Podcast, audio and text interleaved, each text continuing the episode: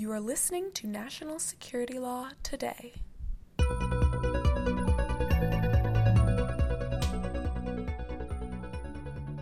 Welcome to National Security Law Today from the American Bar Association Standing Committee on Law and National Security. I am Nicole, one of your moderators and a member of the committee staff. Your other moderators today are national security attorneys here moderating as individuals and not on behalf of their agencies or firms. You can find out more about the Standing Committee online or join our listserv at americanbar.org/natsecurity. And I'm Yvette, another one of your moderators. This podcast will discuss national security issues in the news and provide critical baseline information about the issues for new lawyers, lawyers that have been practicing national security law for years, journalists, and non-lawyers eager to improve their understanding of national security issues. And I'm Alisa, another one of your moderators. The ABA Standing Committee is comprised of seasoned national security lawyers and law professors. The committee has spent the past 55 years keeping lawyers and the public informed and aware of the most pressing questions in national security law. Join us at one of our monthly speaker programs or at our annual conference in November to hear more about what's happening today and what will happen tomorrow on these issues. We will deliver sober, well-reflected, unbiased updates on the hottest topics in the world of national security law. But never boring, unless you have a teeny-weeny little span of attention. You know, some of our listeners probably have a shorter span of attention, but they're not like those people who just watch Vimeo clips of some B-list actor gasping and clutching his chest over and over again, sharing and resharing as if that image alone captures the zeitgeist. Our listeners go deep. Indeed. During the podcast, you can find links to the Black Letter Law and articles on today's topic at americanbar.org/natsecurity or in the notes to this podcast. In addition, you can find links to other books, learned treatises, and academic articles on today's topics on our website and in the notes to this cast. At the end of the podcast, please drop us a note at nationalsecurity@americanbar.org or on Twitter at ABANatSec. We welcome your feedback.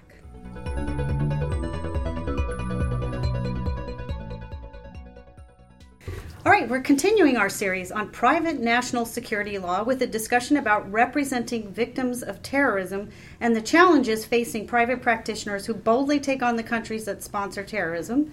And our guest to discuss that today is Steve Pelak, a partner with the firm of Holland and Hart in Washington, D.C. Steve, I'm so glad you're here. Thanks for coming. Alisa, thanks for having me. I have to say, in all honesty, we have talked to your colleagues, and they have described you as a terrific lawyer, a prince of a guy, and other very positive terms. I hope that makes you blush. I don't know about a prince of a guy, but thank you nonetheless. All right, let's. I like to give listeners some background because a lot of our listeners are young lawyers, and I think it's helpful for them to hear where people came from, where they started, what they have done to get to a point where they're one of the world's leading experts on a topic, such as yourself. So let me start. You went to Kalamazoo College, which I imagine is a small college? Small place in Kalamazoo. Kalamazoo, Michigan. All right. You're also a smart guy. You made your way into the University of Michigan Law School. You clerked for a federal judge. And then you went to work in New York for a law firm, which apparently you love but not that much because you became an assistant United States attorney in the District of Columbia for 18 years. And I imagine developed some of the expertise that you've now taken to make being in a firm a wonderful thing.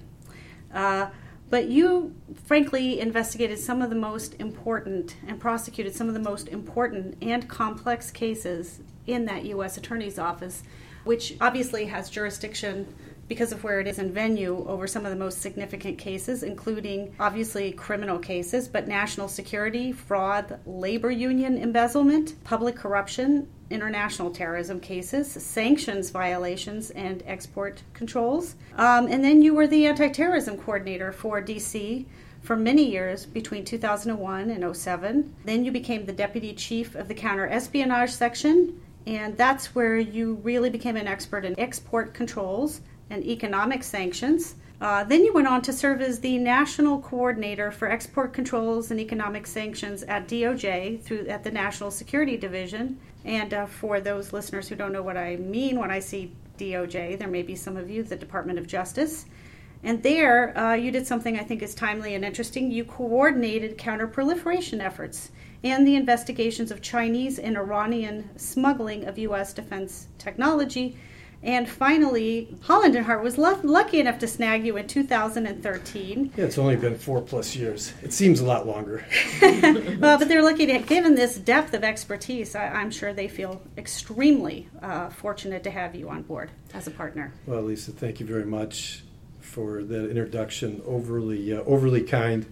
Had great colleagues in law enforcement at the U.S. Attorney's Office and Department of Justice, as well as in the intelligence community and others that I got a chance to work to. And I always tell folks, it gives me, working for the government gave me one great chance to prove my dad wrong. He always tell me that I would never find a job that I could get up and enjoy every morning, heading out of the house. And for 24 years plus, I did. I can honestly say I didn't go to work one morning, not excited about going to work and not happy about going to work. I never thought, I'd rather do something else. Not once. I mean, that's really something. It really, I'm even sometimes amazed by it. But when you do it a few times, it sticks with you and you love it because you're working for something larger than yourself. I think a lot of people in national security law share that sentiment. And so we're so excited to have you here and talk about a little bit of what you learned and what you did while you were practicing. The reason that we called you here today, as I mentioned earlier on, is because the legal structure that gives the victims of terrorism any rights has changed. And in particular, it's changed with respect to the ability to sue foreign governments that sponsor that terrorism.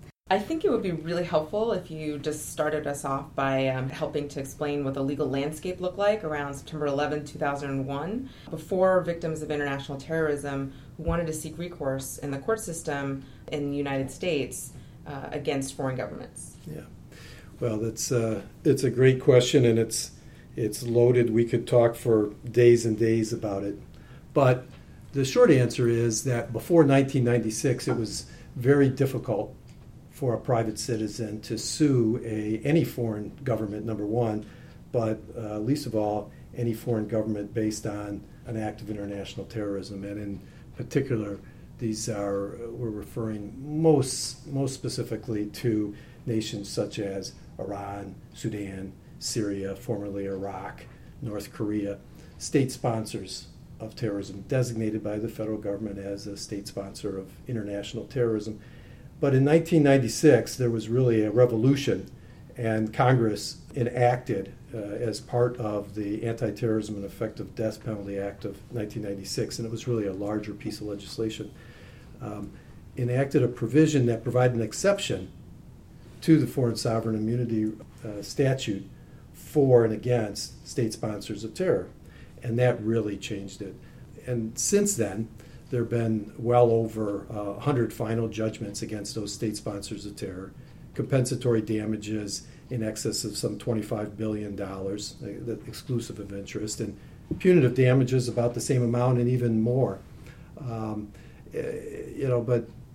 in speaking to other lawyers or even non-lawyers about this, I think the most important thing to come away from that, or that piece of information, is that this development is not the work of private plaintiffs' lawyers trying to pursue common law claims. It's really part of a larger strategic effort by the Congress of the United States to use, among many other different tools, private litigation to strike an element of deterrence into nations like Iran so that they think twice or three times before they blow up a bus in Israel through Hezbollah or before Sudan launches a terrorist attack. And so it's part of a larger effort by Congress than just plaintiffs' attorneys on their own acting to recover damages. I should say that there's a number of legal developments that we can talk about that occurred since 1996, and most importantly probably was one in December of 2015.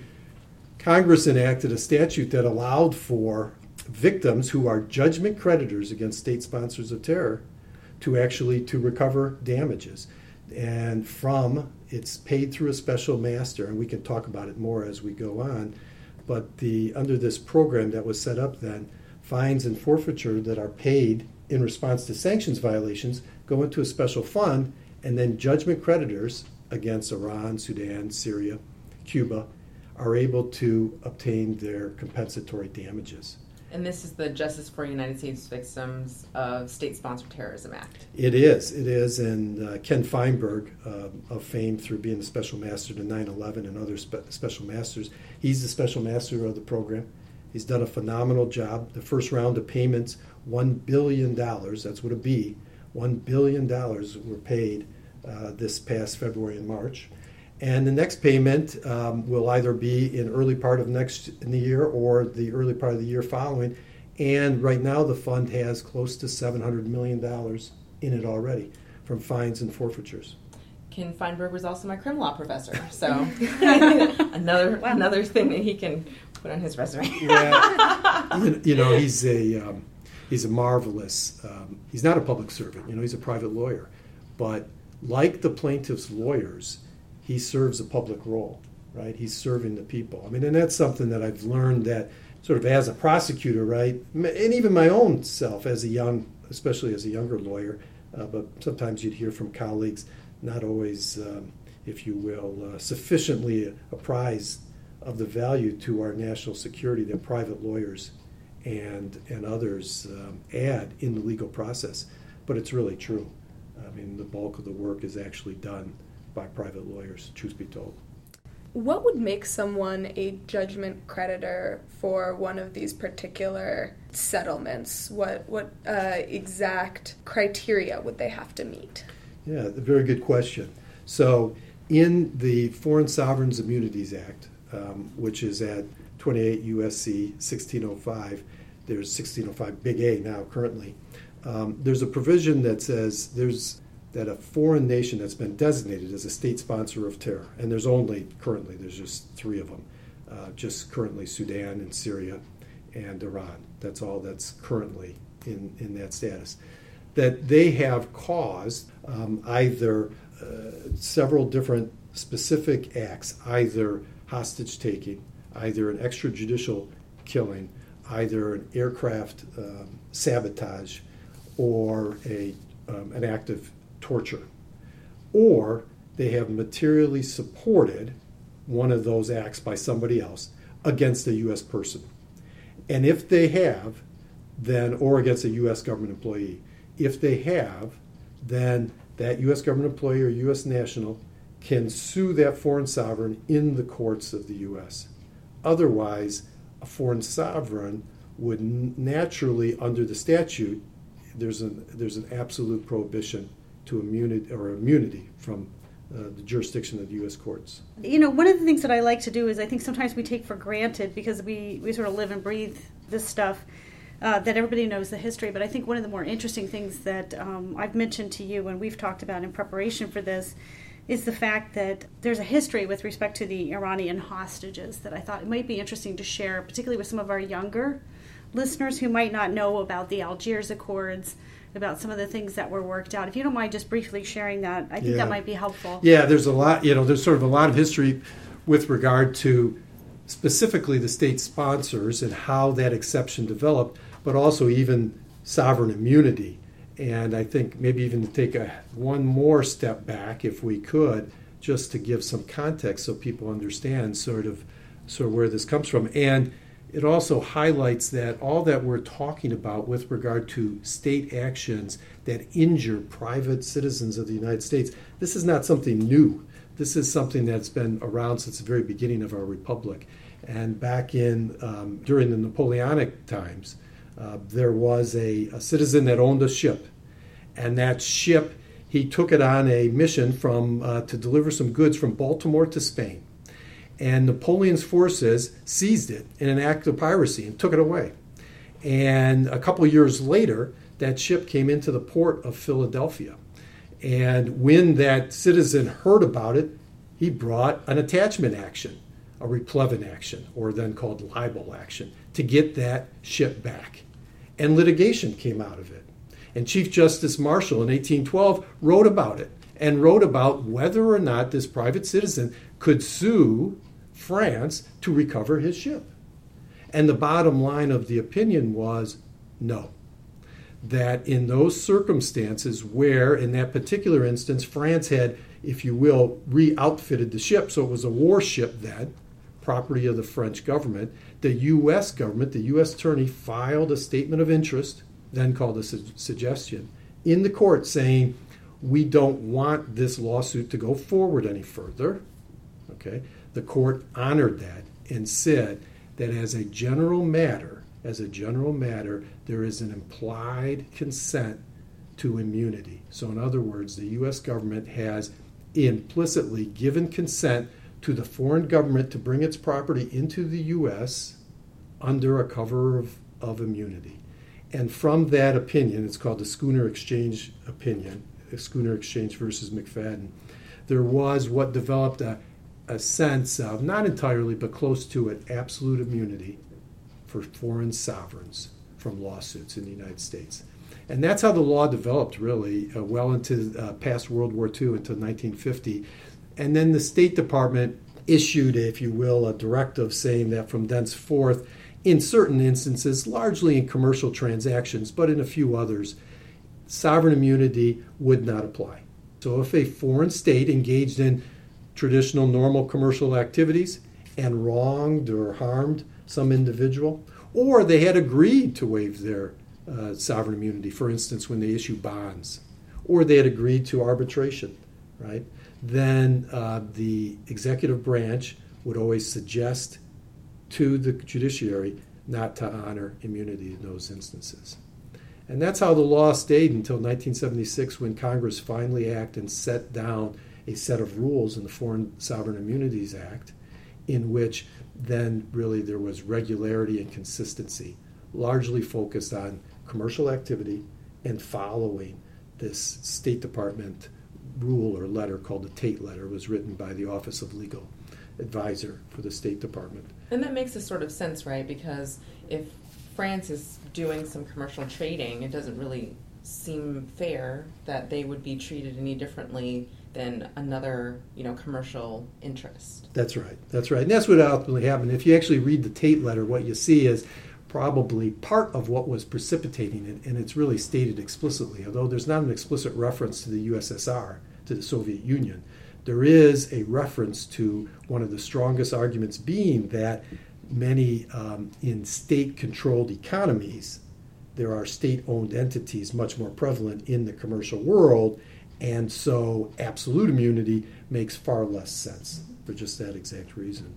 But I think getting to, and then, Alisa, your question about, okay, then where did it go from then, and how did this notion of terrorism and harm to individuals by terrorist acts, how did that develop?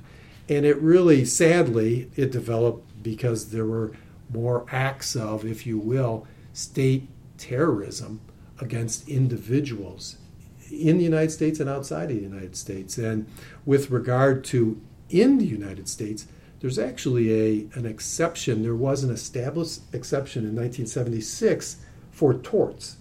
So in other words, if a foreign government in the U.S. committed a tort that injured a U.S. citizen, that foreign government was not immune. You can think of the instance of a mail truck, right? If a U.S. postal truck runs you down by the negligence or other ways of the postman, you can sue the federal government because the government, U.S. government, has waived its immunity, right? There is a federal tort claims act, right, that allows for that litigation. In the same way, the Foreign Sovereign Immunities Act had a torts exception. And what happened not too far away from here, one of the earliest cases that occurred raising this was at Sheridan Circle here in Washington, D.C. The Chilean government assassinated a former minister of its government or ambassador of its government, a gentleman by the name of Letellier. And he was driving to work one day with his aide, a fellow by the name of Moffitt, and Mr. Moffitt's wife, Ronni Moffitt. And a bomb was exploded under their car by some agents of the Chilean government. And the bomb exploded, killed Mr. Letellier and Ronni Moffitt. And Mr. Moffitt then brought suit against the government of Chile. The federal court judge found that the Letellier estate, along with Mr. Moffitt, did have a cause of action and could sue the government of Chile and could recover under the Foreign Sovereign Immunity Act. And those were opinions issued back in 1980 Recovery was very difficult, but at least the action could be brought, and judgment was entered against Chile.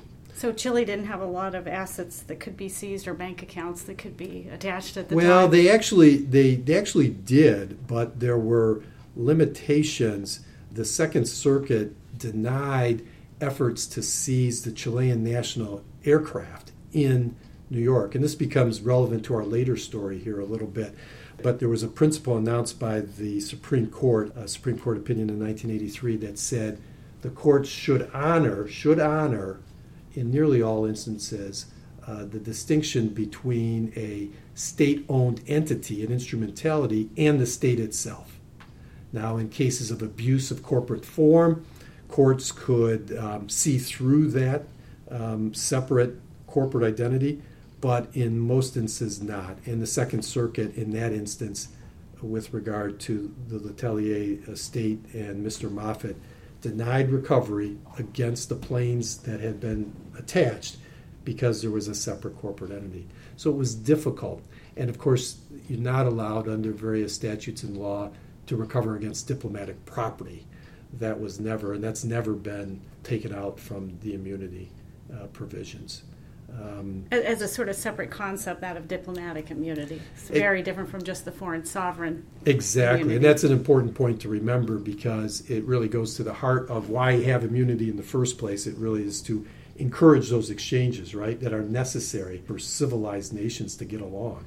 Because if you're not talking and not exchanging people, it's difficult to avoid conflict. It might be useful to just kind of recall for our listeners what the theory that underlies diplomatic immunity is, right, and why it's separate from sovereign immunity. Yeah, well, diplomatic immunity is meant to be an absolute to protect ourselves as well as our foreign visitors here, right? Because we, of course, particularly we all, each one of us in this room, we won the lottery because we were born in this republic. And our nation has a natural and national wealth that allows us to have embassies around the world. And at each of one of those, obviously, every day there's hundreds of people lining up trying to visit or come to the United States. And if we did not honor the immunity of diplomats here in the U.S., we could not be assured that we could send our fellow citizens across the globe. So it's essential. And it's actually, if anybody's interested in sort of reading a little bit of the theory of that, I'd refer them to that Schooner's opinion that I had referenced in 1812. Chief Justice Marshall was talking about just those principles, just those exact principles. Yeah, even more important as the nation was developing and young, I imagine. Yeah. Let's do this. I'd like to talk about some of the events that occurred and then talk about how they influenced the changes in the law. And I wonder if you could do that, sort of walk through them. Yeah, leading up. So you have the Foreign Sovereign Immunities Act, the statute, is basically in 1976. So Congress takes over this question.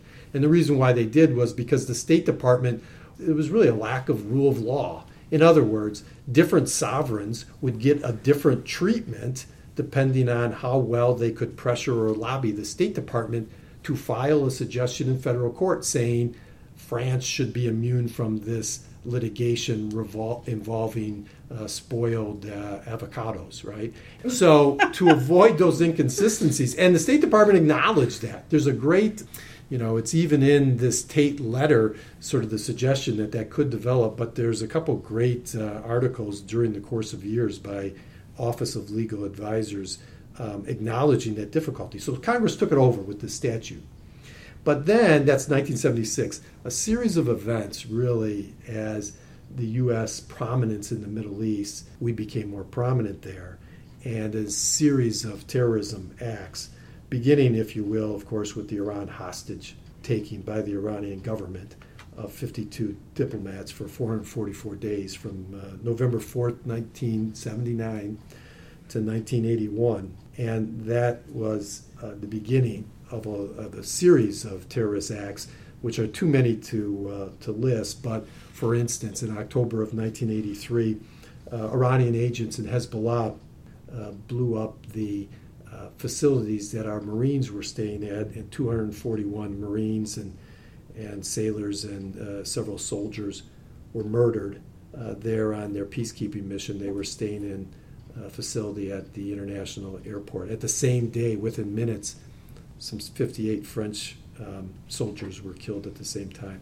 Fast forward several years, several of our embassies were bombed in Beirut. A number of our very fine citizens were murdered, taken hostage, tortured. And then in 1988, Libya blew up Pan Am 103 shortly after it had taken off, and 270 people were murdered, 259 on board and 11 on the ground. Those were part of the context that was ongoing at that time. Moving into the early 90s and the rise of bin Laden, there were a series of attacks and attempted attacks in New York City before 9/11. And of course, in February of 1993, there was a bombing of the World Trade Center. And 6 were killed and some 1,000 were injured. Now, we might want to just quickly mention right here, one of the convicted people, just to make your point about the continuity, was actually the nephew of Khalid Sheikh Mohammed, who eventually did mastermind, at least if you believe him, right, the 9/11 attacks. It's absolutely true. And there was another plot that was ongoing at the time in 1993 that was to occur just after that, and it was a conspiracy to bomb the UN headquarters, to bomb the FBI headquarters, to bomb the George Washington Bridge in New York City, the Lincoln and Holland tunnels, and to take hostage a number of U.S. officials, both elected officials, judges, and otherwise. And it was led by a number of forces, a fellow by the name of Omar Rahman, who was colloquially known as the Blind Sheikh. And as part of that prosecution, as a matter of fact, the Southern District of New York named the government of Sudan, their office at the UN, as an unindicted co-conspirator, right? And Sudan was designated, getting to our question about designations of supporters of international terrorism, in August of 1993. As a result of that and other actions, Sudan was designated as a state sponsor of terrorism. And let me just add for our listeners right here, this is important because these countries that are designated are then under sanctions, effectively. And we've done a couple of broadcasts where we talked about sanctions and the work that private attorneys have to do in that space. But just to connect that for neophytes. And that's a really important point. And actually, you know, I'm speaking here about this private litigation, but most of my work as a private counsel is with regard to export controls and those sanctions, as well as other defense, and it's important to remember those sanctions. When a nation is designated as a state sponsor of terror under federal law, there's a couple things that happen. One, for instance, a U.S. person can't export what are called defense articles to that country. So in other words, anything from a 9mm pistol to an Abrams tank, right?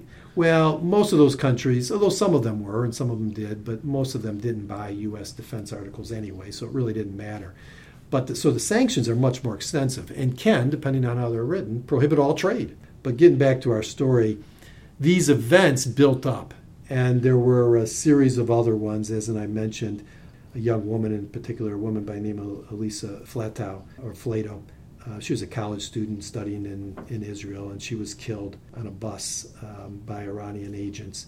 Similarly, some American citizens who were part of what was called the Brothers to the Rescue, an effort to save people on rafts in international waters between the Keys and Cuba. And the Cuban Air Force shot it down out of the sky and killed 4 individuals. 3. Wow, I have to say that's one I don't think a lot of people are going to remember that happened. No, they haven't. It's sad, too.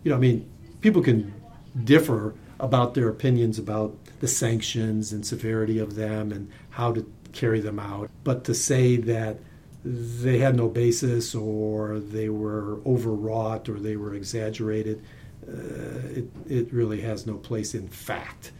Facts are somewhat, which a wiser man than I once said, somewhat stubborn things. So we had a series of these attacks, and the law was deficient. Can you just tell us what steps Congress took in order to... So as a result of all those, in April of 1996, Congress said, enough is enough. We're going to create an exception to this rule of immunity for designated state sponsors of terror. Because what had happened was these victims of terror attacks were bringing these suits in court, and they were being dismissed. Absolutely. There was no basis for...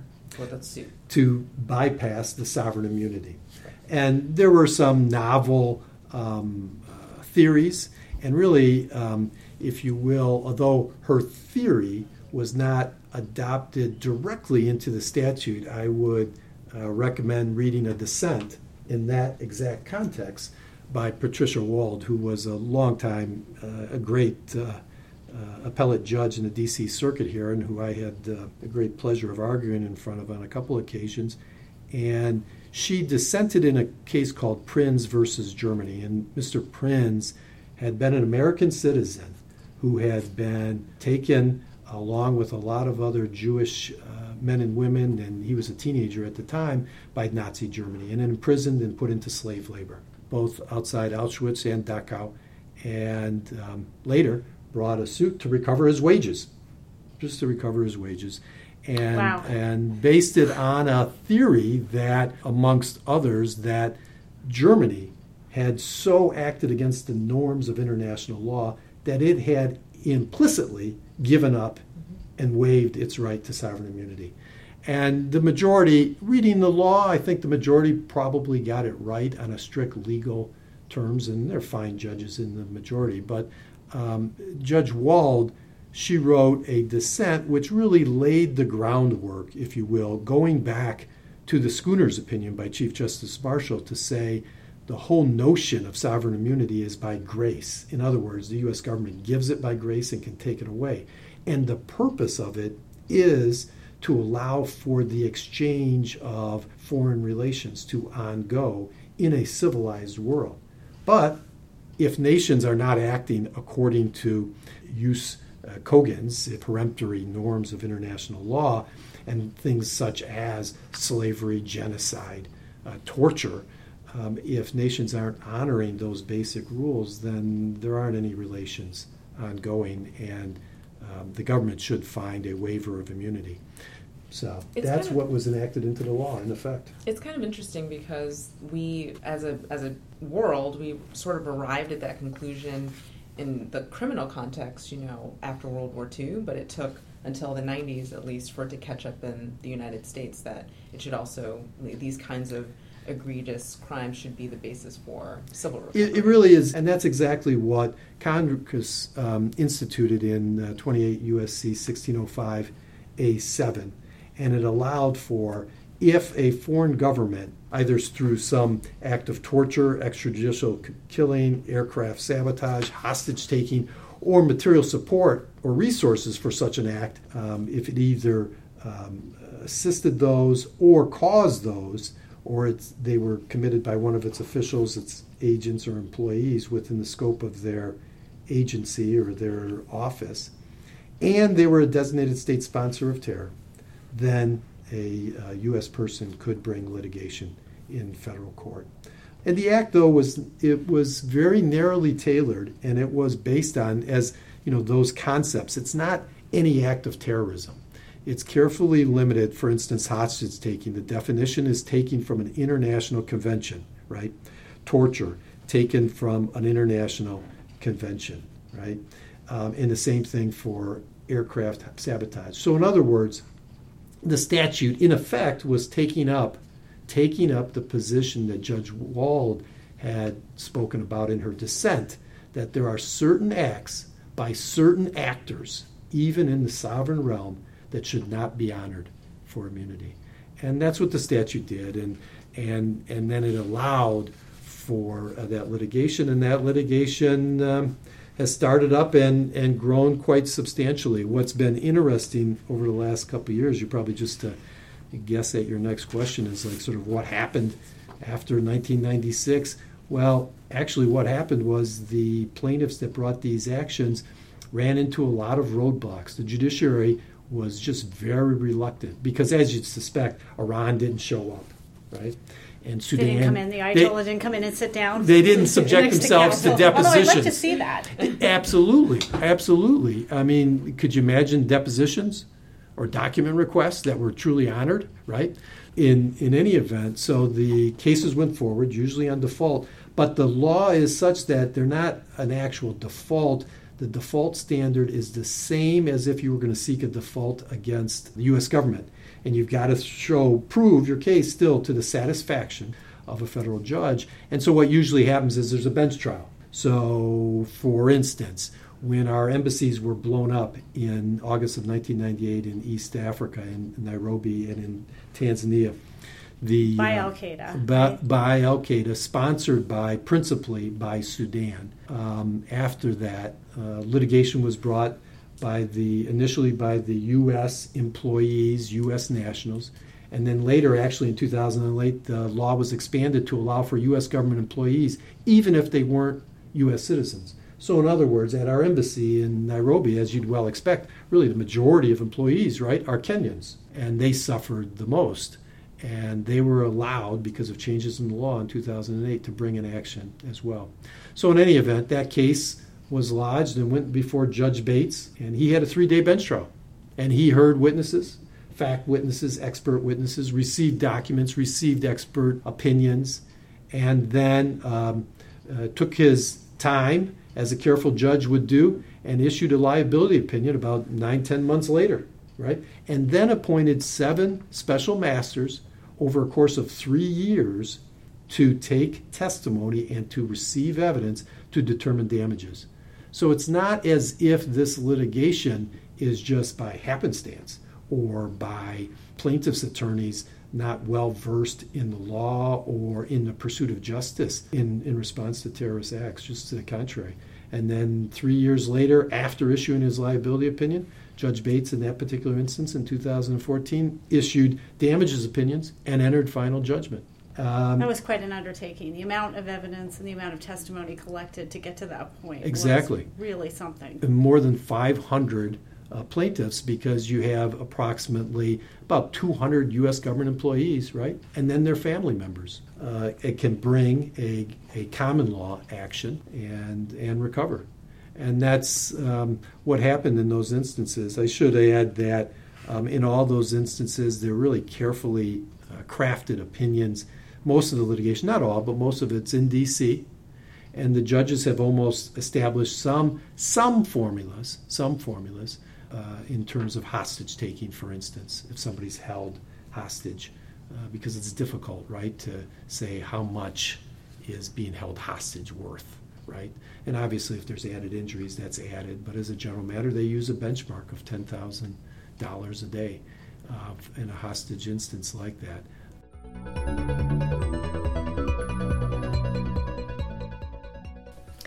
So we are going to close this episode here. Please come back to hear part 2 of our interview with Steve Pelak and learn more about FSIA and JASTA and some more modern developments in this area, and maybe even get a little career advice as well. So right now, if you're out there thinking about how much you want to practice law in a SCIF, how much you're going to need vitamin D all day if you do that, or maybe you'd prefer to get sunlight and help the families of victims of terrorism, or work on other national security law issues where you won't need supplements. Or if you're just smart enough to know that national security law gives you a front row seat to history. And you don't want to sit on the sidelines or watch life from a distance. Then join us again next time for National Security Law Today, brought to you by the American Bar Association's Standing Committee on Law and National Security. And we hope to see you at our next conference. Because listening to a podcast, though, it's informative, but social networking isn't really networking. You need to show up at one of our conferences or lunches or breakfasts. Check us out at americanbar.org/NatSecurity, or follow us on Twitter at ABANatSec. And don't forget that every serious national security lawyer has one great book on their desk. At least. Yeah. But in this case, it's the 2017 U.S. Intelligence Community Law Sourcebook, which is available for purchase on our website. From all of us here, thank you for listening. We'll see you next time. Thank you for listening to National Security Law Today. Look for links to the black letter laws and articles mentioned on our show today in the notes or on our website. You can also find us on Twitter at ABANatSec.